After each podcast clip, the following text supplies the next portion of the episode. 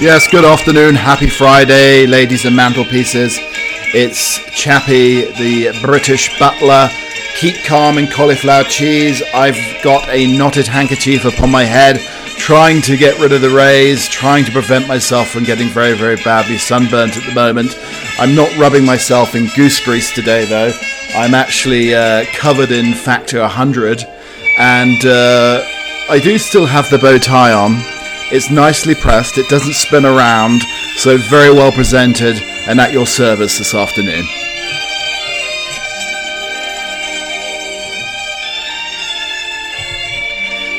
Yes, some of the things that we may be talking about today on the week that OJ came out and says takes one to know one in the Tiger King murder case. Other things that we may be talking about on the uh, program this afternoon Sex on TV fuels demand for actor couples after lockdown.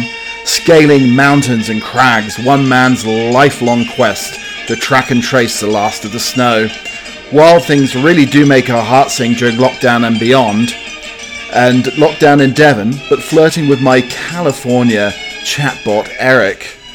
And lockdown porn is a turn on for DIY sex tape queen Cindy Gallop. What a name there and uh, Sex, Movie Stars, and Me Confessions of a 1970s Script Girl was uh, in the London Times this week. And uh, Britain is apparently hornier than ever, and we're not ashamed to say it. So, there's some of the things that we're going to be uh, delving into uh, during the uh, during the uh, show today, and maybe the uh, reinvention of uh, bird dog gym shorts. I think we may be looking at that as well, where shorts have become extra short again. Now, you certainly do need that uh, mesh liner in them, without a doubt, to uh, stop any indiscretions.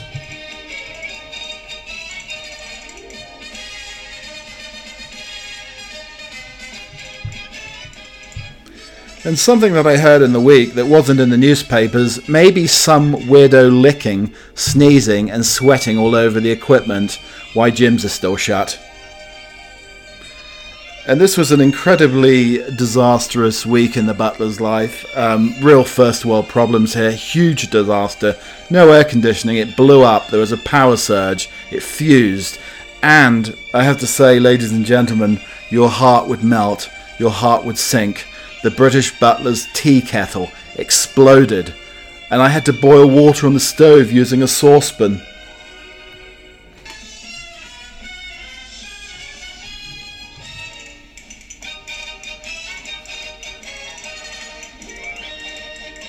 So these are some of the quotes from the week, though. Every day somebody accuses me of something I haven't done. That was lockdown has turned us onto a nation of snoopers, said the broadcaster Kirsty Allsopp. Quite a decent shake here. Uh, that's New Zealand's Prime Minister Jacinda Ardern remains calm as a 5.8 magnitude earthquake interrupts a live television interview. I've told the breasts we're getting married. Is that okay with you? The actress Britt Ekland reveals how the Pink Panther star Peter Sellers did propose to her. Nobody spends this much time on their spouse. It's not what we signed up for.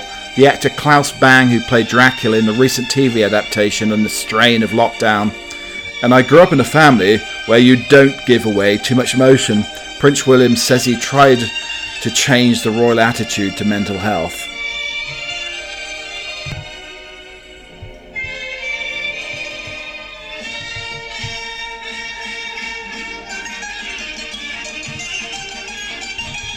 Yes, we may have some more watch wankers of the web uh, this week as well. Uh, Tales from the Crunch countryside, my dearest naughty little uncle uh, discreetly told me a uh, story about Marie Antoinette. I don't know if he's reliving history in La Campagne, the French countryside, or not. Um, and uh, we're going to be delving into the uh, picnic and barbecues in the age of social distancing. Should everybody bring their own cutlery? We'll be uh, delving into that on uh, Keep Calm and Cauliflower Cheese this week. And we'll be looking at the ancient Picts this is even before medieval times. They are actually using padlocks, believe it or not. So we'll be uh, examining that and delving into the uh, depth of history. Do hairy mice offer to, offer a hope cure for baldness? So that's something else that we may look at. I mean, what sort of mouse are we talking about here? Are we talking about church mouse, field mouse? Which mouse is hairier? Could we get an alpaca? Could they uh, give hope for men in uh, in bald and uh, hairless times? So let's uh, have a think about how to host a dinner party for six under the new social distancing rules. Breaking bread together may be forbidden, but we can actually dine with each other if we can stick to the rules. Um, since Monday, we've been able to entertain guests for dinner, about with convoluted rules, a maximum of six people from any number of families, remaining two meters apart in the outside space. We can go for a list of friends and decide um, who will take the mass seriously and the biosecurity measures seriously. Um, so, reading in the London Times this week, um, Karen and Luke began sanitizing the par- parking permit, um, and it was under a rock on the wall. They opened the side gate to move the bikes out of the way so you'd have to come through the house to get to the garden. Are there enough cleaning wipes and cleaning fluid for the downstairs toilet? It almost looked like swabbing down a murder scene. And um, as they sat opposite each other, family breath on family, they separated the guests by two meters at a long table. It almost felt like his lordship interviewing Luke for a gardening job at Downton Abbey.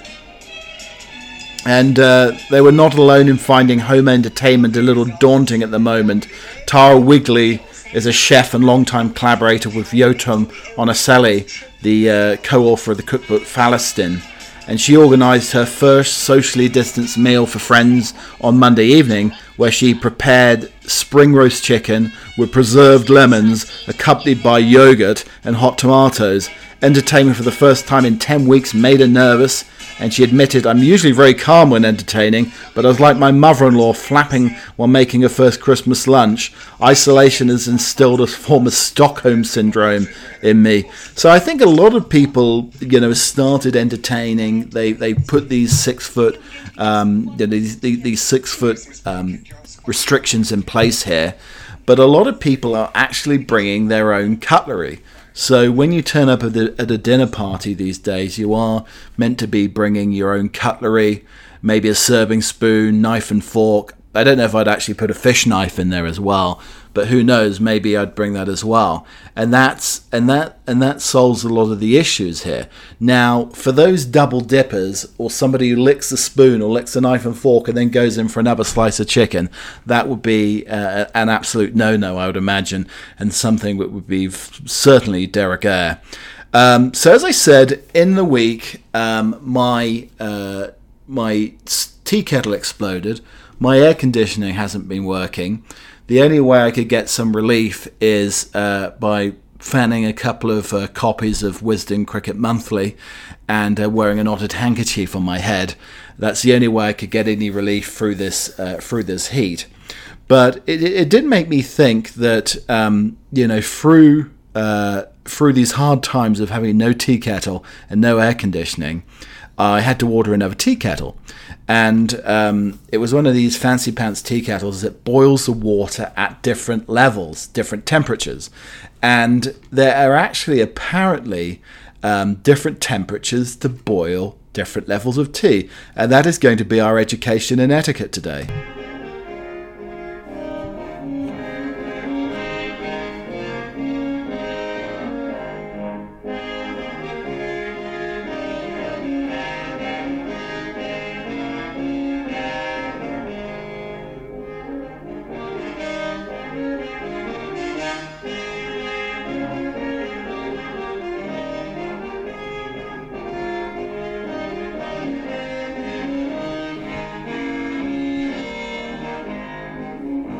So, as I said, there were different um, temperatures that one boils tea, and this is something that I never, never envisaged and uh, realized was uh, was indeed uh, was indeed possible.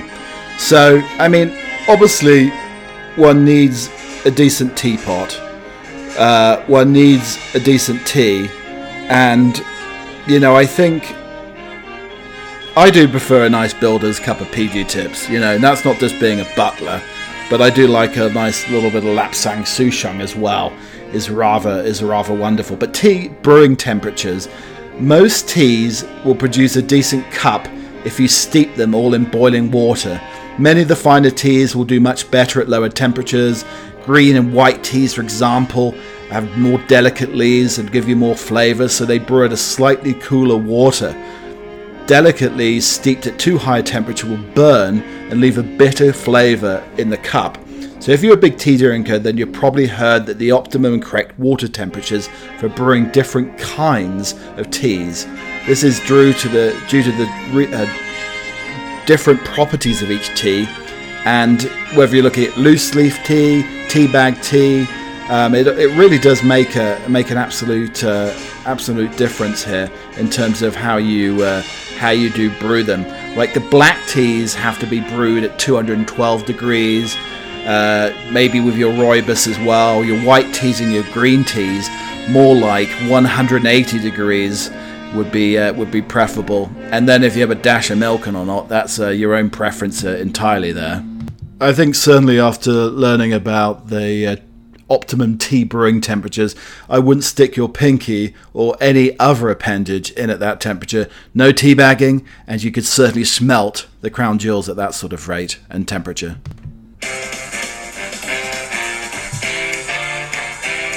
So one of my favourite uh, websites uh, is a sort of Britishism website. Typically British things that we say in a very, very understated fashion. So I think something that we have to look at this week is um, try saying these things without sounding uh, sarcastic. Uh, coming in at number 10, that's great. Coming in at number 9, good for you.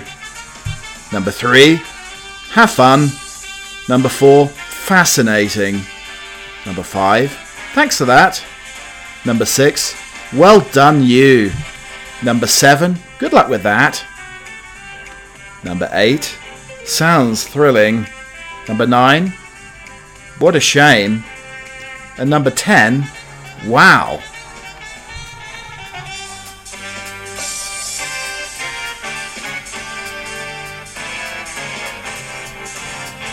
So the ancient Picts were something of a mystery. Uh, it's a lost tribe of Scotland.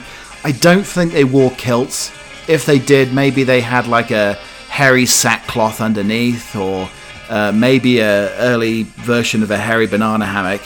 Um, but they were terrified of the Romans, they, or they terrified the Romans and left virtually no written records of their lives before they vanished around the 9th century, leaving them forever depicted as painted maniacs with anger issues.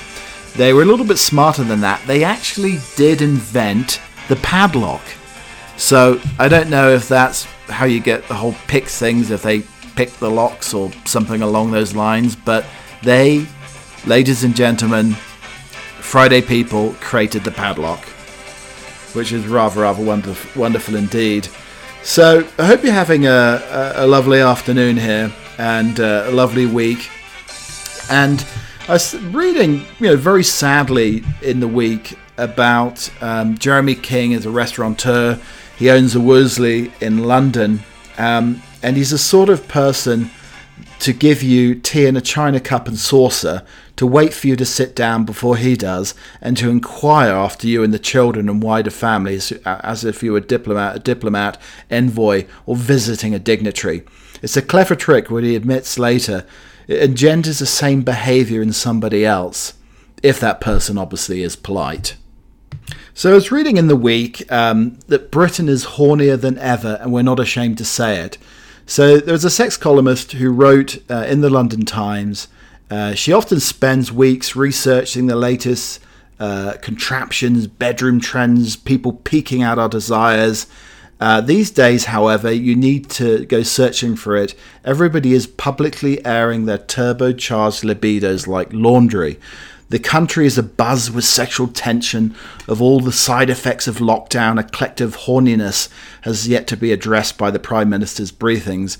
It's like it's like going back to puberty, a friend told her. I feel like staring longingly at my poster of Charlie from Busted all over again as I sit grounded in my parents' house, desperate for somebody to touch me. In the absence of spontaneous hookups, one night stands, or evenings spent with a lover, we've regressed to the days of repressed teenagehood, and the result is a lot more horny grown ups.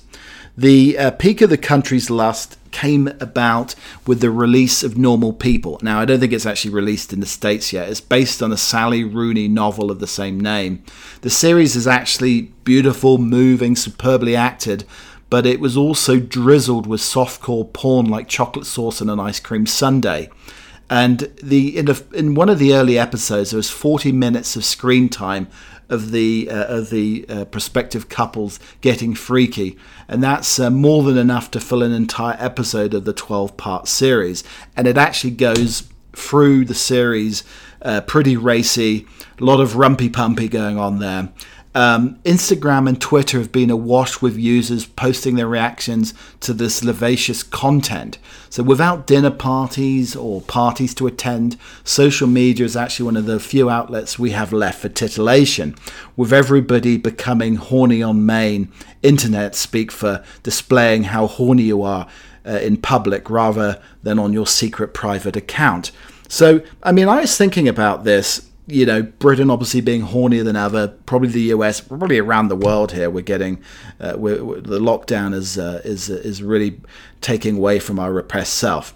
But I was thinking, why not, you know, there's a pure butler advice here from the British butler, take up crocheting, knit one, purl one, or why not make a risotto or risotto in America?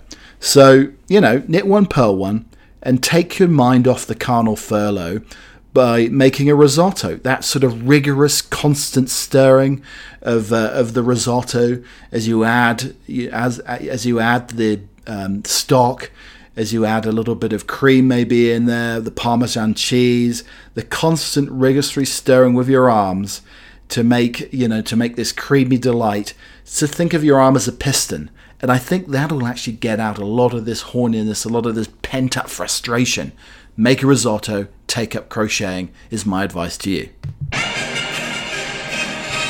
Okay, ladies and gentlemen, a key discovery from the week. So, I mean, maybe I was going absolutely insane uh, during the week. Maybe I should have started uh, getting my piston arm going, making a creamy risotto. But no, I didn't. I was thinking and longing back to a topic we discussed a few weeks ago on the podcast and it was the perfect mashed potato. The absolute delight, the perfect mashed potato. And ladies and gentlemen, we talked about cream cheese. We talked about cream cheese, putting cream cheese in the mashed potato. But ladies and gentlemen, why not boil the potatoes in milk, cream, and butter, not water? I repeat, boil the potatoes in milk, cream, and butter. It makes a fabulous, decadent, creamy, wonderful, delightful mashed potato. And that is my secret for you folks out there. Forget the water. Forget the water. Boil it in cream and butter. What a delight. So, something that I, I really discovered during lockdown, and, and, and you know, the butler's eyes are normally blinkered like a racehorse here. But I've noticed that a lot of people, men and women, have started wearing uh, the very short shorts again. Back from the 1970s, John McEnroe style, and it's impossible not to see these short shorts. And often, seeing some people in them, you can never etch that from the retina ever again. So, a lot of women do want uh, the kind of short that does what it says on the tin, which means deliver very little garment and an awful lot of leg. Having left the beach or gym or festival and hit the high street and park or supermarket, uh, so abbreviated are these garments. Indeed, I'm not sure why they're even called shorts. They should be called shore, I think, instead of shorts.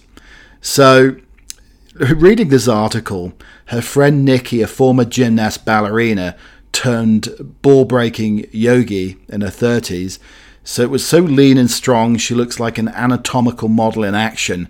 That's even before she even flips upside down. She was in the shorts de jour, the short short. Needless to say, they were garbed with neatly and preposterously neatly. Where do all of her internal organs even fit? Um, she illustrated how well they work. So here's how to get your legs out in a way that doesn't look overtly sexual, but also retro uh, but which also doesn't turn sitting down into a high risk activity. If denim cutoffs were the gateway drug, what we now seem to be embarking upon is a full on summer of love. Shorts may have been declared fashionable a few seasons ago, yet this is a year like something else I could mention. They've jumped from one species to another from influencer types to normals, whether you consider this almost as a cataclysmic example of cross fertilization as you know it, probably depends on what, what your legs are like. It's been hard to avoid talk about ep- epidemics recently.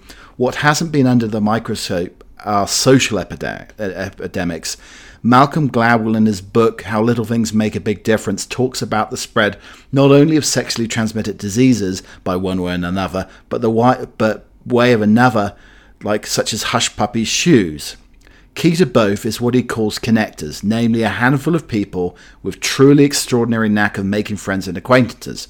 Whether that person is is someone who is sexually alluring and is sleeps, sleeping around a lot, or who is stylistically alluring and wears their previously uncool shoes to a lot of parties, they start something, and that usually goes viral. What an interesting example between the two. Anyway, the thing with short shorts, um, I don't know if ladies or men, but myself, you do need to have that inner mesh lining. Now, if that inner mesh lining does start to perish, uh, you have to be very, very careful because it could let the boys out of the barracks, if you know what I'm saying. So, with all this talk of uh, sun it does make me uh, think of a rather wonderful uh, poem by Robert Louis Stevenson. Great is the sun, and wide he goes through empty heaven with repose. And in the blue and glowing days, more thick and rain, he showers his rays. Through closer still the blinds we pull to keep the shady parlour cool. Yet he finds a chink or two to slip his golden fingers through. The dusty attic spider clad, he through keyhole maketh glad, and through the broken edge of tiles into the laddered hayloft smiles.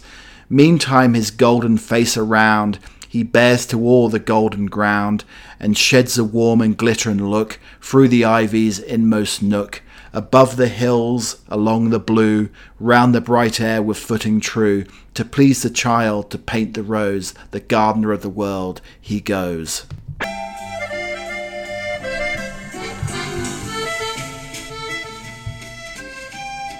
Monsieur, Mademoiselle.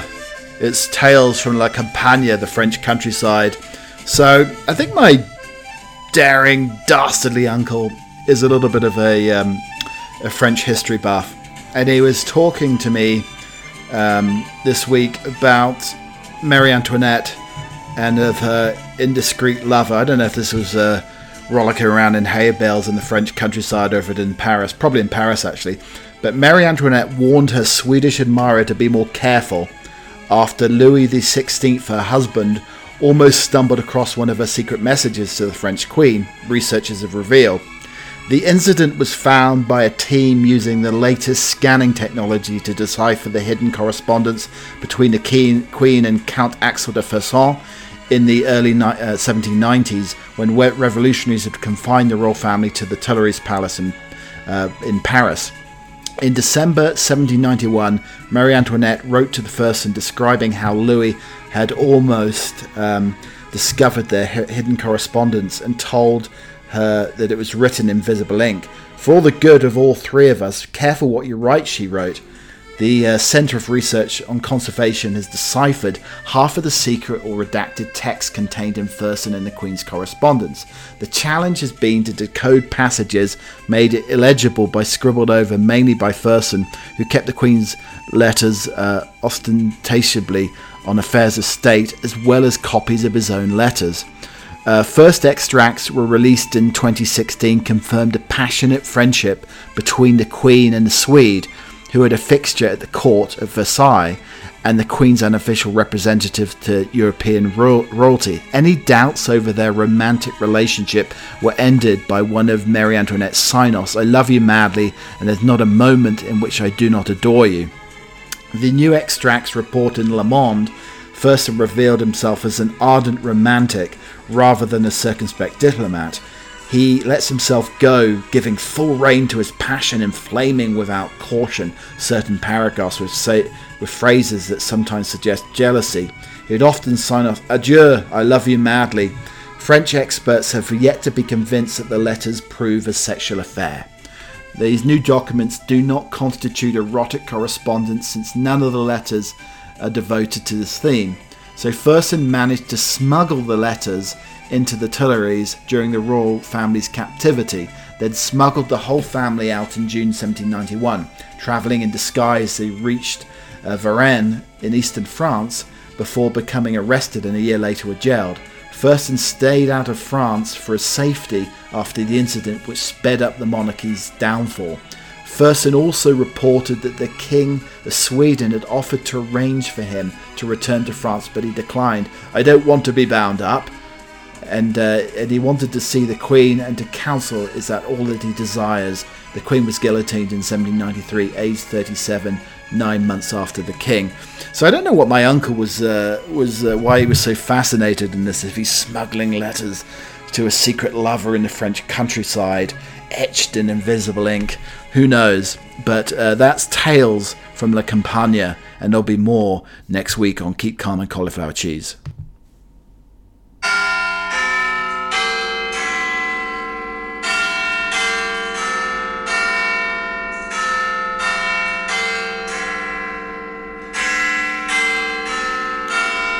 Yes, so we've got more watch wankers of the web. So this is a uh, little serial that we have running and keep calm and cauliflower cheese. Um, basically, it are pictures of people on Twitter with watches on in various different poses. So today's uh, watch wankers of the web, you've got a wonderful uh, charcuterie board with olives, bread, cold cut meats. Um, there's a little bit of bourbon there, glass of water, a little bit of wine, some smoked salmon on some uh, crusty uh, little pieces of bread as well. And then you've got rather pale arm, not a particularly impressive watch, and a clasping a cigar. So again, the cigar and the watch in tandem. And um, some of the comments that we have, he's putting the ass in tapas. Um, if you're old enough for cigars and olives, you're too old for straws. Disgusting. That's just the watch, never mind the filthy smoking habit. A man drinking with a straw was another comment. And it's okay, he doesn't actually smoke anyway. Smoking, period. Disgusting. Um, he's, he's, and then it says, I'm in slight envy for this one. The olives do look lush. The girl's drink and a girl sized watch. What's he playing at? Maybe it's a girl with a very hairy arm, was the last comment. Anyway, that was Watch Wankers of the Web. More coming to a wireless near you very, very soon. Thank you very much for uh, listening to the podcast week this week. Keep calm and cauliflower cheese. Thanks for all your support on iTunes, iHeartRadio, uh, across Twitter, across Spotify as well. It's been a really tumultuous week of torment uh, and uh, some awful things happening around the country and uh, indeed indeed the world. And who am I? Uh, just a humble butler uh, at this end of affairs, uh, heading up the podcast. But it made me think in the week of being a historian and a history buff as well, the summer of 1968, and actually the spring after the death of Dr. King on April the 4th, 1968, Robert F. Kennedy gave a rather beautiful eulogy, and I want to finish with that today. Ladies and gentlemen, I'm only going to talk to you for just a minute or so this evening because I have some very sad news for you all. Could you all lower those signs, please? I have some very sad news for you all, and I think it's a very sad day for all of our fellow citizens and people who love peace all over the world and that is Dr. Martin Luther King was shot and killed tonight in Memphis, Tennessee. Martin Luther King dedicated his life to love and to justice between fellow human beings. He died in the cause of that effort. In this difficult day, in this difficult time for the United States, it's perhaps well to ask what kind of nation are we and what direction we want to move in. For those of you who are black, considering the evidence, evidently there was a white people who were responsible for this, you can fit, be filled with bitterness and hatred and a desire for revenge. We can move past this direction as a country in greater polarization, black people against blacks and white against whites, filled with hatred towards one another. Or we can make an effort, as Dr. King did, to understand and to comprehend and replace that violence, that stain, that bloodshed that has spread across the land with an effort to understand and compassion and love. For those of you who are black and are tempted to be filled with hatred and mistrust of the injustice of such an act against all white people, I would only say I could only feel in my own heart the same kind of feeling. I had a member of my family killed, but he was also killed by a white man. But what we have to make an effort to in the United States, we have to make an effort to understand and get beyond, or beyond these rather difficult times. My favourite poet was Aeschylus, and he once wrote, Even in our sleep, pain, which cannot forget, falls drop by drop upon the heart, until, in our own despair, against our will, comes wisdom through the awful grace of God. What we need to do in the United States is not division. What we need to do in the United States is not hatred. What we need to do in the United States is not violence and lawlessness, but is love and wisdom and compassion towards one another and a feeling of justice towards those who still suffer within our country, whether they be white or whether they be black. So I ask you tonight to return home to say a prayer for the family of Martin Luther King. Yes, it's true, but more importantly, to say a prayer for our own country, for all of us love a prayer for understanding that is compassion for which I spoke. We can do well in this country. We can have difficult times. We've had difficult times in the past, but we Uh, will have difficult times in the future. It is not the end of violence. It's not the end of lawlessness. It's not the end of disorder. But the vast majority of white people and the vast majority of black people in the country want to live together and want to improve the quality of our life. And we want justice for all human beings that abide our land and we dedicate ourselves to what the Greeks wrote so many years ago to tame the savageness of man and make gentle the life of this world. Let's dedicate ourselves to that. Robert Kennedy's eulogy at the time of Dr. King captured a moment in time, but history is a canvas in which the future is etched upon. Please remember that. Thank you for listening today. Keep calm and cauliflower cheese will return next week. Godspeed and have a lovely weekend and see you all again at this wonderful portal soon.